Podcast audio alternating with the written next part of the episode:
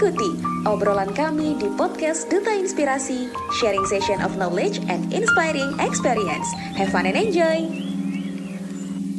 Assalamualaikum warahmatullahi wabarakatuh dan salam sejahtera untuk kita semua. Halo Sobat Inspirasi, ada pepatah mengatakan tak kenal maka tak sayang. Jadi izinkanlah saya untuk perkenalkan diri. Nama saya Febriantianto selaku Duta Inspirasi Indonesia perwakilan Provinsi Maluku Utara batch 4. Podcast kali ini tentang ngenes. Nah, teman-teman pasti bertanya apa itu ngenes. Jadi, ngenes itu ngobrol seputar mental illness dengan tema How do I deal with anxiety disorder? Wah, tema yang sangat menarik yang pastinya dengan pembicara yang tak kalah menarik pula. Sobat inspirasi penasaran nggak siapa kira-kira pembicara hebat kita pada hari ini? Kasih tahu nggak ya? Oke, langsung saja Kak Insira Yumna selaku Putri Hijab Indonesia. Coba Jawa Timur tahun 2020. Selamat siang Kak Insira, apa kabar Kak? Halo, siang. Alhamdulillah baik. Kamu gimana nih kabarnya? Alhamdulillah Kak, aku baik banget. Oke Kak, sebelumnya minal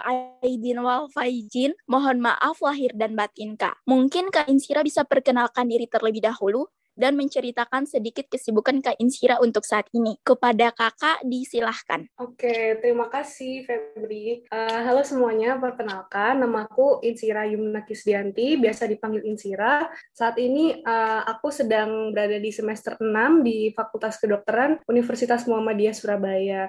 Terus di luar kuliah, Aku juga aktif di beberapa organisasi seperti CIMSA, yaitu organisasi kedokteran, sebagai Vice of Internal Affairs dan juga co-founder Ibang Diri. Wah, terima kasih Kak Insira, luar biasa sekali ya Kak. By the way, Kak Insira juga pernah mengikuti pertukaran pelajar selama satu tahun di Amerika. Kak Insira mungkin bisa ceritakan bagaimana sampai Kak Insira bisa keterima dan berangkat ke Amerika. Mungkin bagi orang lain, wah hebat sekali bisa pergi ke Amerika atau ke luar negeri tapi di balik itu pasti ada usaha dan kerja keras pastinya. Kepada Kak Insira disilahkan. Hmm, oke okay, oke. Okay. Jadi sebenarnya gini sih, kalau dari dulu tuh sebenarnya aku sudah ingin banget mengikuti pertukaran pelajar karena kebetulan mamaku dulu sempat ikut pertukaran pelajar juga. Jadi dari aku SMP itu aku udah bercita-cita pengen banget ikut pertukaran pelajar. Jadi aku sebenarnya nggak ikut les bahasa Inggris, tapi aku persiapannya dengan cara banyak-banyakin baca buku yang bahasa Inggris. Terus kalau misalnya nonton film itu usahakan subtitlenya bahasa Inggris juga. Nah itu um, tentunya bakal sangat membantu banget proses belajarnya karena dari baca buku dan juga nonton film itu kan sesuatu yang fun ya. Jadi ketika kita belajar sambil nonton film dan baca itu menurut aku nggak kerasa beban belajarnya gitu. Jadi jadi lebih seru aja belajar. Yang interviewnya itu seperti apa, terus apa aja yang harus dipersiapkan dari jauh-jauh hari. Karena sebenarnya kalau dari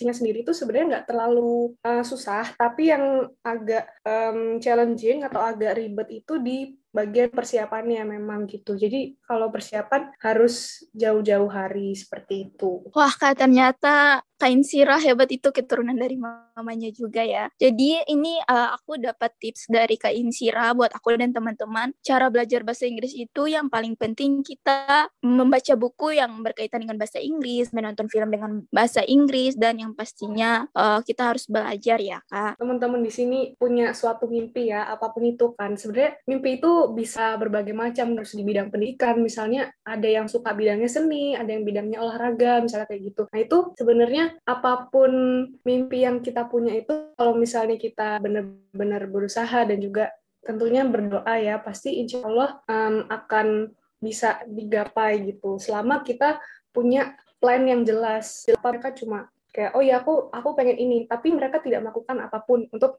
mencapai hal tersebut gitu. Nah itu juga sama aja sebenarnya kan jadi um, sebaiknya kalau misalnya punya mimpi memang harus punya rencana dan juga tujuan yang jelas supaya bisa mencapai mimpi tersebut tuh. Wow keren dan luar biasa sekali ya Kak Insira dan di CV-nya Kak Insira ini mahasiswi uh, kedokteran di Universitas Muhammadiyah Surabaya. Narasumber kita pada hari ini seperti angka dua ya. Iya tidak ada duanya. Aku mau tanya sedikit Kak. Bagaimana sih bisa mengatur waktu sebaik mungkin antara kuliah, berorganisasi, dan mengikuti lomba-lomba serta kegiatan berprestasi lainnya. Terlebihnya Kak Insira ini kan mahasiswa kedokteran. Oke, kalau dari cara mengatur waktu sendiri ya, sebenarnya kalau aku dibilang cara mengatur waktunya udah bagus banget tuh enggak juga gitu. Jadi sebenarnya aku juga masih perlu belajar gitu dalam hal mengatur waktu ini. Tapi kalau dari yang aku pelajari adalah gini, kalau misalnya kita punya kegiatan yang banyak, itu otomatis otak ini akan dipaksa untuk uh, berpikir bagaimana nih caranya supaya waktuku itu bisa lebih efisien kayak gitu. Nah, kalau dari caraku membagi waktu yang baik itu adalah dengan menentukan skala prioritas gitu. Jadi misalnya nih kita punya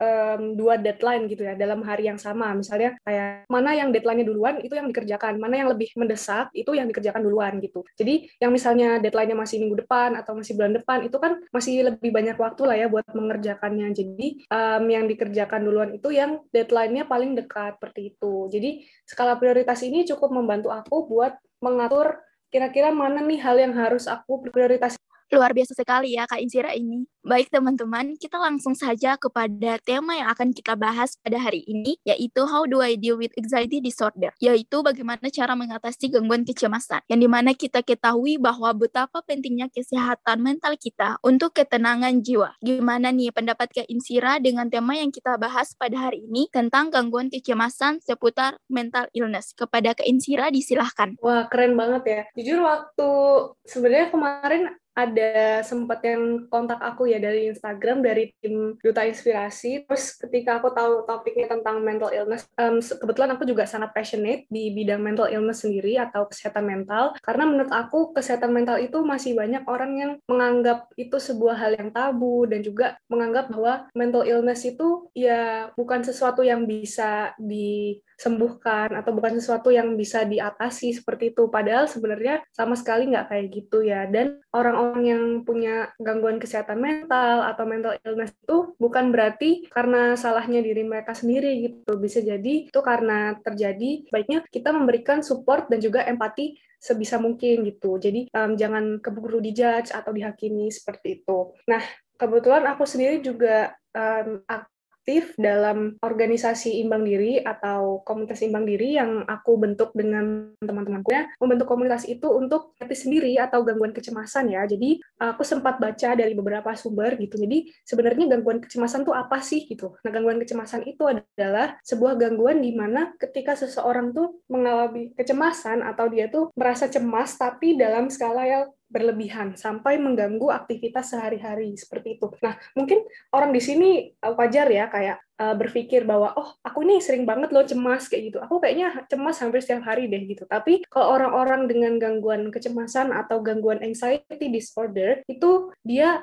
cenderung merasa cemas sampai benar-benar mengganggu aktivitas. Jadi seperti misalnya ketika dia sedang mengobrol sama orang lain, tiba-tiba merasa cemas kayak aduh orang mikir apa ya tentang aku atau tiba-tiba ketika lagi melakukan sesuatu tiba-tiba terlalu khawatir tentang masa depan. Nah, itu juga bentuk dari gangguan kecemasan gitu. Tapi sekali lagi di sini teman-teman jangan mendiagnosa diri sendiri ya karena yang bisa mendiagnosa itu hanya profesional yaitu psikolog atau psikiater gitu. Jadi eh, nggak uh, bisa kita cuma melihat sesuatu sesuatu kayak dari Instagram atau misalnya kita melihat dari internet terus kita tiba-tiba kayak oh kayaknya gue depresi deh, kayaknya aku uh, punya gangguan anxiety deh. Nah, sebenarnya nggak bisa kayak gitu karena uh, yang benar-benar bisa tahu penyakit kita atau yang bisa tahu keadaan kondisi kita itu hanya healthcare professional atau orang-orang yang sudah memang uh, ahli di bidangnya seperti itu. Baik, Kak Insira, aku ingin bertanya terkait dengan gangguan kecemasan. Terlebihnya kan Kak Insira ini mahasiswi kedokteran. Apakah uh, tingkat kecemasan yang paling tinggi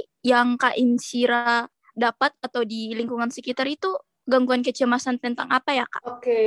wah ini pertanyaannya bagus banget sih ya. Jadi kalau dari gangguan kecemasan sendiri sebenarnya cukup umum sih bisa dilihat di mahasiswa kedokteran gitu ya karena terutama uh, di lingkungan aku gitu karena jadi gini kalau kebanyakan gangguan kecemasan yang bisa aku perhatikan itu adalah gangguan kecemasan ketika mau ujian itu sih. Karena kalau misalnya di kedokteran itu sebenarnya aku tidak me, apa ya mendismiss jurusan lain atau bagaimana ya, tapi kalau di kedokteran sendiri banyak materi-materi itu yang disampaikan dalam waktu yang singkat gitu. Jadi kalau misalnya di kedokteran itu ada sistem blok, jadi satu ujiannya tuh sebulan sekali gitu. Jadi sebulan sekali itu selalu ujian-ujian gitu kan. Terus uh, benar-benar menurut aku kayak mental kita itu sangat-sangat dilatih gitu. Jadi misalnya kayak waktu semester 2 itu ada bedah kadaver ya, bedah mayat seperti itu. Terus habis itu ada praktikum yang harus pakai tikus putih kayak gitu. Jadi uh, hal itu kan sebenarnya cenderung kadang menimbulkan kecemasan-kecemasan gitu kan.